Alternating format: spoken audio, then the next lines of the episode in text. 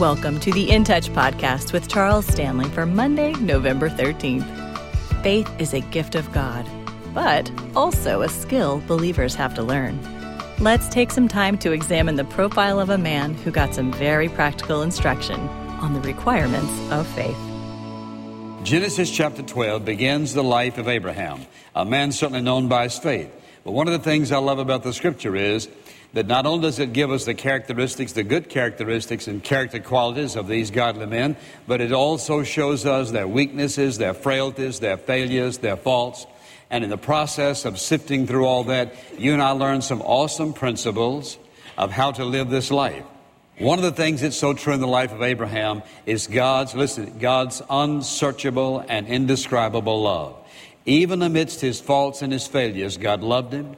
Even amidst his faults and failures and oftentimes his unbelief, God continued to work in his life and accomplish his purpose in his life. Chapter 12. Now the Lord said to Abram, Go forth from your country and from your relatives and from your father's house to the land which I will show you. And I will make you a great nation. And I will bless you and make your name great. And so you shall be a blessing, and I will bless those who bless you. And the one who curses you, I will curse and in you all the families of the earth shall be blessed. Now, with that in mind, and we will continue part of his life here, what I'd like to give you is I'd like to give you five requirements for learning to walk by faith. What is the first lesson in the school of faith I must learn if I'm going to learn to walk and to live by faith? The first lesson is this I must learn to listen to God.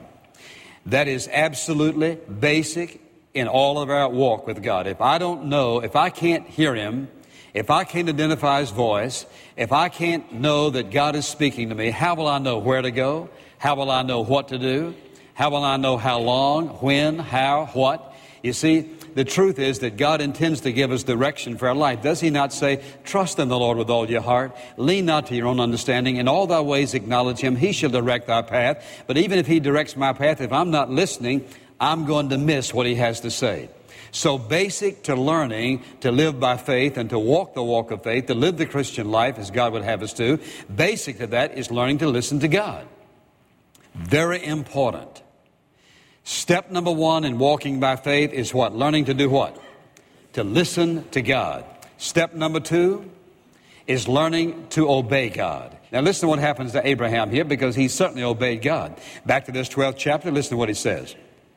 Now the Lord said to Abram, Go forth from your country, and tells him what to do. Verse 4 says, So he got up and went. So Abraham left.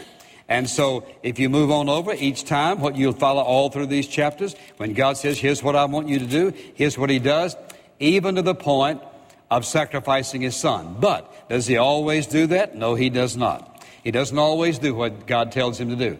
Because he did not listen, because he did not obey the Lord God because in his desire to do it his way and to uh, arrange his circumstances, which he thought was best, what does he do? The Bible says that he heads down into Egypt. Now, going to Egypt was a tragic mistake for him. Now, listen. He got something in Egypt he never got over. He got something in Egypt that caused him problems all the rest of his life. He got something in Egypt that not only caused him problems, but has caused the world's problems ever since. Because what he got down there was Hagar, an Egyptian woman. What happens? He got more than he bargained for. Listen, whenever you and I do not listen to God and we head toward Egypt, Egypt may look good. It may look like the solution to our problems. It may look like here's how we're going to get our needs met. And you know what happens? When you get in Egypt, having not listened to God and disobey God, it may look real good for a season. But ultimately, it won't be that way. The third thing I must learn is I must learn to depend upon God. Is that not what the life of faith is all about? It's learning to trust Him. If I trust Him, I will depend upon Him. I will rely upon Him. I will look to Him to meet my needs. I will look to Him to do for me and to be to me what I need. If I'm not trusting Him and not listening to Him, I'm not going to do that. So if I'm going to learn to walk by faith, I've got to learn to depend upon Him.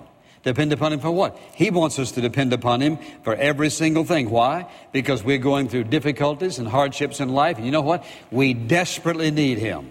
So we need to learn to depend upon Him. And if we're going to live the life of faith, we must choose to depend upon God what? Depend upon Him to speak to us and depend upon Him for the strength to be obedient. Why did the Holy Spirit come? The Holy Spirit came into your life and my life because God knew that, listen, we couldn't live the life that He wants us to live without Him, and we couldn't accomplish or achieve the things in life He wants us to achieve and accomplish without Him. They sent the Holy Spirit for a very specific purpose to do what? To enable us, to empower us, to equip us to become and to be and to do those things that please Him. So therefore, step number one in learning to walk the walk of faith is what? Let's have it. What is step number one? Learning to learning to listen to God. Step number two, learning to learning to obey God. Step number three, learning to depend upon God. And step number four, learning to wait upon God.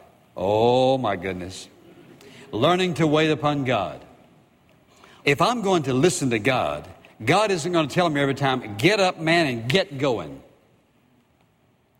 Oftentimes, He's going to say, stand still and see the salvation of the Lord.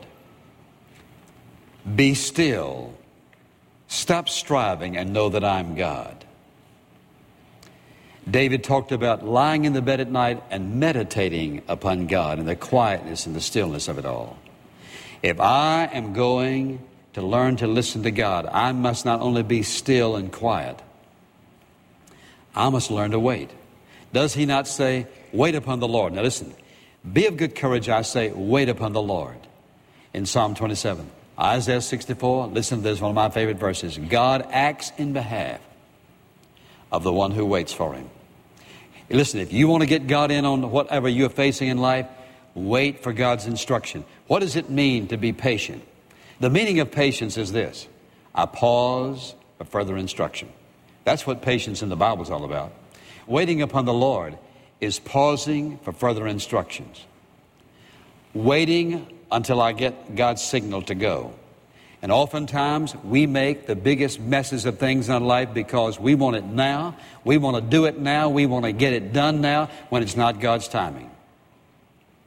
You remember that we said that. Um, one of the biggest one of the biggest problems in learning to trust the Lord and to follow Him is that we want to go by sight. If I can't see it, I'm not going to do it. Secondly, uh, we want to go by feelings. How do I feel? If I feel this is the right thing. And thirdly, we said by sound. Have to be very careful with advice of other people. Listen to what got Abraham in great trouble. Now, I'm going back to something we said a few moments ago. Now, listen carefully and read, read along with me. Chapter 16, verse 1. Now, Sarah, Abraham's wife, had borne him no children, and she had an Egyptian maid whose name was Hagar. Where did she come from? Down in Egypt, when he didn't listen to God, didn't obey God, went down there, threatened the life of his very wife, and listen, look what happened. He didn't have to buy her. She was a gift. Pharaoh's servants gave Hagar to him, one of the female slaves. She says, Now, I want you to go in with uh, Hagar, and uh, here's what happens. Verse 2. Look at that. So Sarah said to Abram, Behold, the Lord has prevented me from bearing children. Please go unto my maid. Perhaps I shall obtain children through her. And Abraham listened to the voice of Sarah. Man, he should have built the biggest altar he ever built right there. He should have listened to God, not Sarah. He listened to the voice of Sarah. And so, and after Abraham had lived 10 years in the land of Canaan, Abraham's wife Sarah took Hagar the Egyptian, her maid, gave her to her husband Abraham and his wife, and he went into Hagar and she conceived, and she saw that she had conceived. Her mistress was despised in her sight. Now watch this. First of all, he's an Egyptian handmaid, been a servant. When she conceives, all of a sudden, Sarah, whose idea it was, began to hate and despise this woman. Finally, if you notice what happens, son is born, Finally, they threw out of the house. And God is the one who said to her, Return to your mistress and submit yourself to her authority. So what happened? Here's Hagar, who was a gift down in Egypt. And now the strife in this family. Not only that, he stepped ahead of God. Had a son who would be trouble all the years of his life. You know what? He wasn't listening to God, wasn't obeying God, wasn't depending upon God, but listened to the wrong voices. That's why we have to be very, very careful who we listen to. He got ahead of God. Now, when you and I choose to disobey God, no matter how good it looks, you can't make it right. You can't make it right if it's not of God. You can't make it turn out right if it's not of God. That's why it's so very important that you and I learn to listen to God, learn to obey God, learn to depend upon God, and learn to wait for His timing. Remember that if God says wait, God in His infinite wisdom knows, listen, it's not only best for God, it's best for us. If God says wait, it's best for us. That is, listen, if He says wait, if I don't wait, I'll get what I can do. If I wait, I get what God can do. And listen, he said, Abraham, he says, You're going to have a great reward. But you got to listen to me, obey me, depend upon me, and wait for my timing. Now, so if I'm going to learn to walk the walk of faith, first of all, the first thing I must learn is I must learn to do what? Listen to God. Secondly, I must learn to obey God. Thirdly, I must learn to depend upon God. Fourthly, I must learn to I must learn to wait upon God. And fifthly, I must learn to acknowledge my faith failures to God and learn from them. I must be willing to acknowledge my faith failures. That's what they are. Acknowledge my faith failures to God and learn from them. Well, I think it is very evident in Abraham's life that he did. Because if you look at his life for a moment, the first big test leave your family, friends, your land, and go. I'll tell you where to go and how to get there. Big test. I'm going to give you a son. Another big test. Wait for me. Didn't wait for him, so he blew that one. And then he comes to the final big test. Now, listen carefully. Most of us have the idea, at least I'm sure I have in life, had the idea, well, after, listen, after you go through some real tough times, you think, boy, am I glad that's over with. So, man, I'm, man it can't get any worse than that. Yes, it can. it can get worse than that. You say, Well, God, give me a break. Well, He has given us a break. You know what? God loves us so much, He's not about to let us stay on level seven when He's got this fantastic level eight coming. Now, fantastic to Him, painful to us oftentimes. Listen to what happened. Go to the 22nd chapter of Genesis. 22nd chapter. Look at this. A lot of things have gone on in these chapters, and now, 22nd chapter. Now it came about after these things. Isaac's been born and son of his faith. This is a son of promise to whom the Messiah is coming. He says, after these things, that God tested Abraham and said to him, Abraham, he said, Here I am. You know what? Wouldn't you just love, you just love to hear God say, Jane, Charles, Jim, Jack, whatever. Here I am, listening to God. I mean, this man had learned to listen. Now, this fiddling around. Yes, here I am. Boy, if he'd just known what he was listening to, look at this. Take now your son, your only son, whom you love, Isaac. Go to the land of Moriah and offer him there as a burnt offering on one of the mountains of which I tell you. I'm sure when he woke up that morning, he never expected that in his wildest dreams. Had he learned to listen to God? Yes, here I am. Had he learned to obey God? Look at the next verse. So Abraham rose early in the morning, saddled his donkey. Look at verse 2 again. And he said, Take now your son. Not one of these days. Now. Did he learn to listen? Yes. Learn to obey? Yes. Learn to depend upon God? Yes. Learn to wait upon Him? Yes. Now, that means now. Next morning early gets up. Took two of his young men with him, Isaac his son, split the wood for the burnt offering, arose and went to the place of which God had told him. On the third day, Abraham raised his eyes and saw the place from a distance. And Abraham said to his young men, Stay here. Now, watch this carefully. Stay here with the donkey, and I and the lad will go yonder, and we will worship and return to you. Now I know that Abraham is about to graduate in the school of faith because this is the acid test of his love and devotion to God. This son whom he looked for all these years, 100 years old when he was born, the son of promise. And now he says to him, I want you to take him to Mount Moriah and I want you to sacrifice him to me. But look what happens. Verse 5 again. Abraham said to his young men, Stay here with the donkey, and I and the lad will go yonder, and we will return. And if you read that in the Hebrew, and we will return, and we will worship you. What was he saying?